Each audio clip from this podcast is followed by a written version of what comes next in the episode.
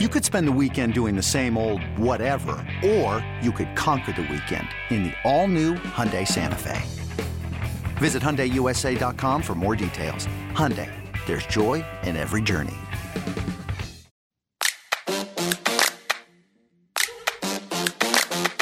En esta edición de Gigantes Podcast, su servidor Erwin Higueros y Nick Ortiz vamos a hablar un poco sobre lo tedioso y lo estresante que es el trade deadline. Con Nick vamos a hablar y él nos va a explicar el proceso que toma la gerencia cuando están considerando adquirir un jugador, adquirir prospectos o también dejar ir a jugadores que están en el roster de las grandes ligas. A continuación, esta edición de Gigantes Podcast con Erwin Higueros y Nick Ortiz.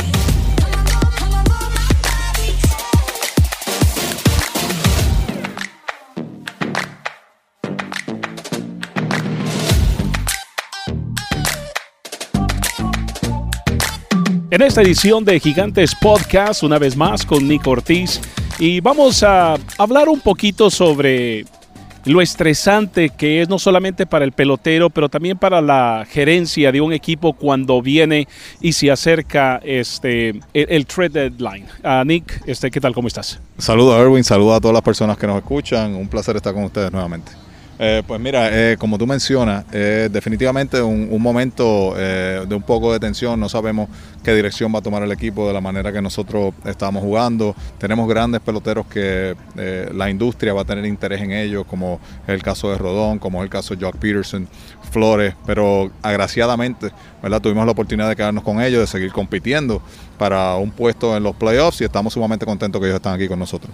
Cuando tú mencionas a un jugador como Carlos Rodón, que obviamente es uno de esos caballos en la rotación de los gigantes, obviamente nosotros, los fanáticos, no quieren que se vaya a otra organización, pero en ocasiones cuando un equipo cambia a un jugador de la clase de un Carlos Rodón, es porque vas a mejorar bien este, tu equipo o te vas a preparar para el futuro obteniendo prospectos. Pues mira, eh, pueden pasar las dos cosas, ¿verdad? Quizás atacas necesidades del momento que otros equipos están dispuestos a dar eh, una vez visualizan su roster, entienden que hay peloteros que nos pueden ayudar a nosotros y a la misma vez no les afectan, pues ese puede ser uno de los casos. Y el otro de los casos es eh, donde ca cambias a un pelotero de la talla de Rodón, que es un, una estrella en nuestro, nuestro béisbol, y eh, recibes prospectos que te alinean para el futuro. Nosotros decidimos quedarnos con Rodón porque entendemos que tenemos todavía oportunidad del último comodín, estar luchando y, y tratar de, de acomodarnos en esa posición.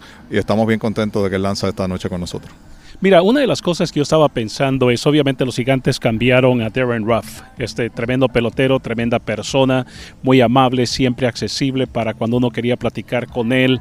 Este, claro, se va de un equipo que está tratando de calificar a los playoffs a uno que si siguen jugando bien va a estar en los playoffs. Este, ¿Cómo crees tú que lo toma un jugador cuando se le presenta esta oportunidad que se le presentó a Ruff? Bueno, eh, conociendo a Roth, él eh, habló con nosotros y nos dejó saber que ¿verdad? estaba eh, un poquito lastimado porque se iba de una gran organización que le dio una oportunidad de regresar a grandes ligas, pero a la misma vez entusiasmado por la unidad, oportunidad que tiene de ir a un equipo ganador como, como los Mets están ganando este año, están jugando muy bien y él entiende que puede ser una pieza clave. Pero te voy a dar un punto de vista de ese, de ese cambio de parte de nuestra organización. Nosotros adquirimos un pelotero 5 o 6 años más joven que Ruff, que también juega la tercera base, juega primera base, la misma posición que jugaba Ruff también, y también juega en el outfield siendo un bateador derecho de fuerza más o menos con las mismas características. Y si le añades a eso que Ruff hace tres años atrás estaba en el béisbol de Corea, la organización hizo tremendo trabajo recibiendo cuatro peloteros por un jugador que estaba fuera del béisbol hace unos años. O sea que eh, cuando lo ves desde el punto de vista administrativo es un gran cambio para nuestra organización y nos ayuda a mantenernos... Eh, enfocados en nuestra meta con la adquisición de JD Davis, que debe ser un jugador productivo por nosotros.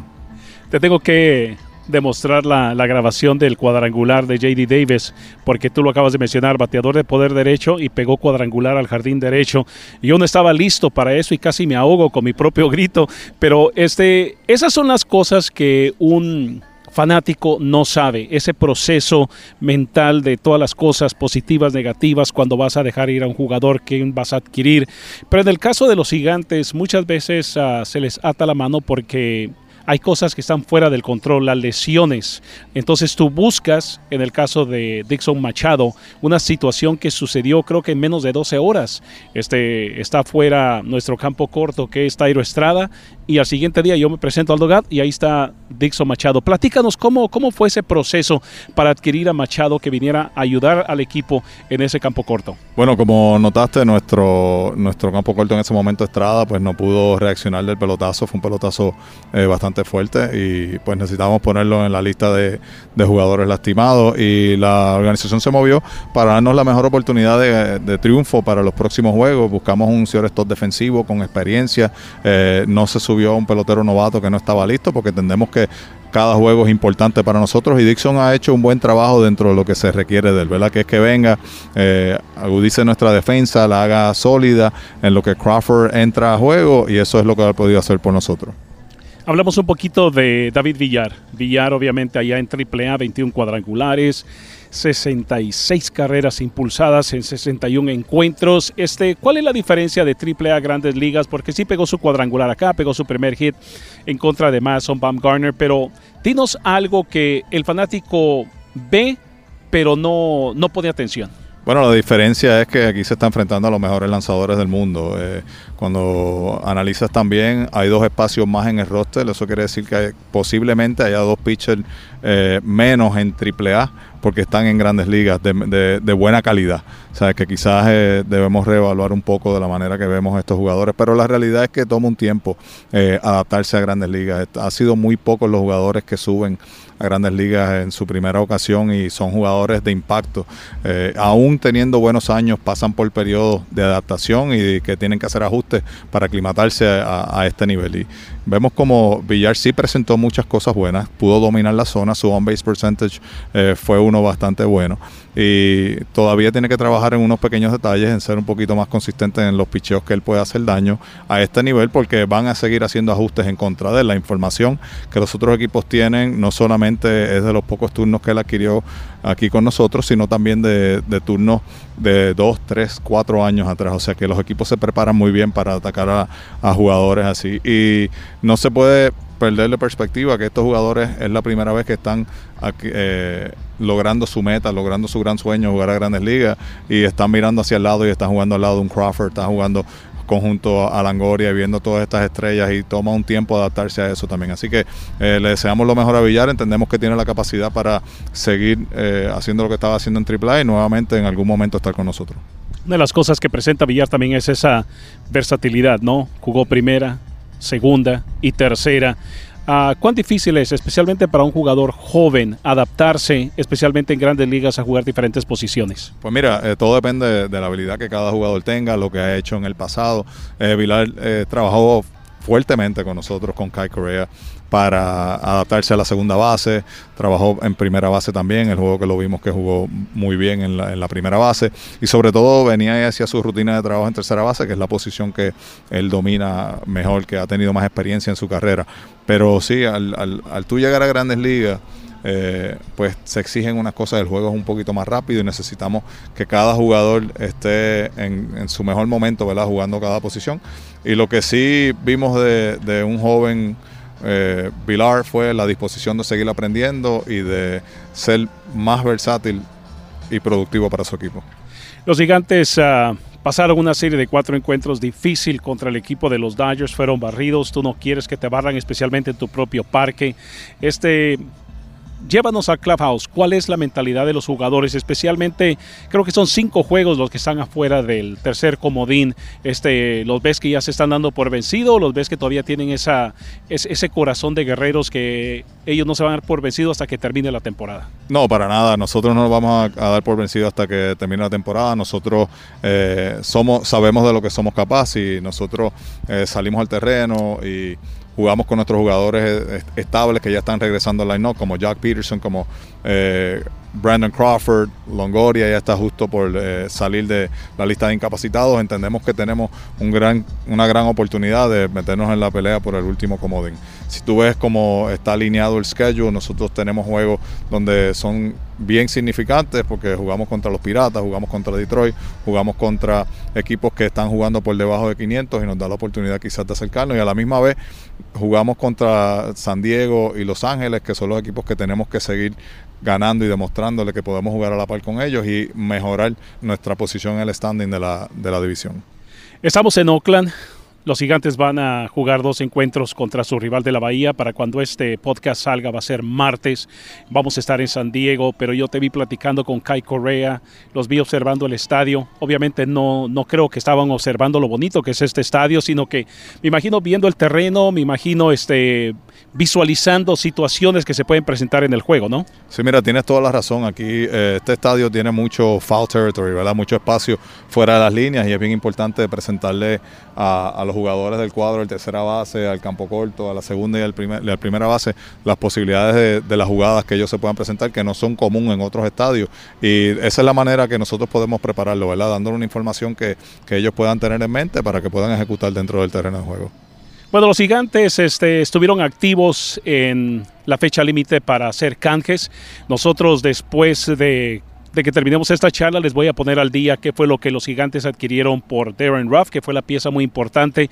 Yo sé que también los gigantes cambiaron a Kirk Casale y a Matt Boyd. Platícanos un poquito de ese proceso de cambiar a dos jugadores que estaban en la lista de lesionados. Eso no es muy usual de que un equipo diga los queremos aunque estén en la lista de lesionados. Bueno, cada, cada organización hace su, su asignación, ¿verdad? Ellos tienen su equipo médico y saben las lesiones que sufren los jugadores y ellos confían que esos jugadores van a regresar y van a estar en plena condición física para poder jugar con ellos. Y así también nosotros lo entendemos porque ya se estaban preparando para entrar al roster con nosotros. Así que eh, nosotros le deseamos eh, mejor, la mejor de, la, de las suertes tanto a Casali como a Matt Boyd. Y pues entendemos que fue un cambio productivo para, para ambos equipos. Le suplimos unas necesidades que ellos tenían y ellos nos dieron unos prospectos que pensamos ver en el futuro en Grandes Ligas. Muy bien, y muchísimas gracias y hasta el próximo. Gracias, Erwin. Muy bien, este, vamos a escuchar ahora los uh, jugadores que los gigantes adquirieron en estos uh, canjes para que usted se venga familiarizando con ellos y los conozca porque eventualmente un día van a llegar aquí a grandes ligas. Durante la temporada de canjes, los gigantes cambiaron a Darren Ruff a los Mets de Nueva York. Los gigantes recibieron de los Mets a cuatro jugadores. Uno que ya es jugador de grandes ligas y tres prospectos. JD Davis, a quien usted ya vio jugar la tercera base, pero también juega en los jardines, ya pegó su primer cuadrangular con el equipo de San Francisco, pero antes de llegar a San Francisco, en cuatro temporadas, JD Davis tenía 37 cuadrangulares y un OPS de 815. El lanzador zurdo prospecto Thomas Sapukin en 67 juegos en ligas menores tenía efectividad de 2.94. El derecho Carson Seymour, que fue el prospecto número 24 por la revista Baseball America, tenía efectividad de 3.68, 65 ponches, solamente había dado 12 bases por bolas en 51 innings, un tercio en clase A avanzada. 23 años de edad, fue la selección número 6 en el draft del 2021. El zurdo Nick Swack él fue la selección número 27 y es el prospecto número 27 por la revista Baseball America. Él tiene una efectividad bastante baja de 1.84, 72 ponches, 16 bases por bolas en 63 innings, 2 tercios. Original de Brooklyn, 24 años de edad. O sea que estos son los cuatro jugadores que los gigantes recibieron a cambio de Darren Ruff. Otro canque que casi no se ha hablado mucho es el receptor veterano Kirk Casale y el lanzador zurdo Matthew Boyd. Ya escuchó usted a Nick Ortiz hablar del por qué Seattle agarró a estos dos jugadores que todavía estaban en la lista de lesionados. Ahora, los gigantes recibieron a dos prospectos, lanzador derecho Michael Straffeder y al receptor Andy Thomas. Straffeder, él fue al juego de todas las estrellas de las ligas menores en el 2021. Tenía efectividad de 2.27 con el promedio en contra del bateo de 195-57 ponches en 35 juegos en AA Arkansas. El receptor Andy Thomas tenía promedio de 264 con 9 cuadrangulares, 43 bases robadas y un OBP de 400 en clase A avanzada. Los gigantes terminaron el día de los canjes haciendo un cambio de ligas menores con los cerveceros de Milwaukee. Los gigantes enviaron a Trevor Rosenthal, pitcher derecho, a Milwaukee y recibieron al jardinero Tristan Peters. Ahora, Tristan Peters es el prospecto número 19 según MLB.com. Promedio al bate de 306, 22 dobles, 8 triples, 7 cuadrangulares, 51 carreras impulsadas en clase A en Wisconsin. Joven de 22 años que fue la séptima selección en el draft del 2021. Así que los gigantes estuvieron ocupados pero no pudieron agarrar un jugador de sobrenombre como todos los ah, fanáticos querían. Así que ahí estamos al día con lo que los gigantes hicieron y nos estaremos escuchando en la próxima edición de Gigantes Podcast.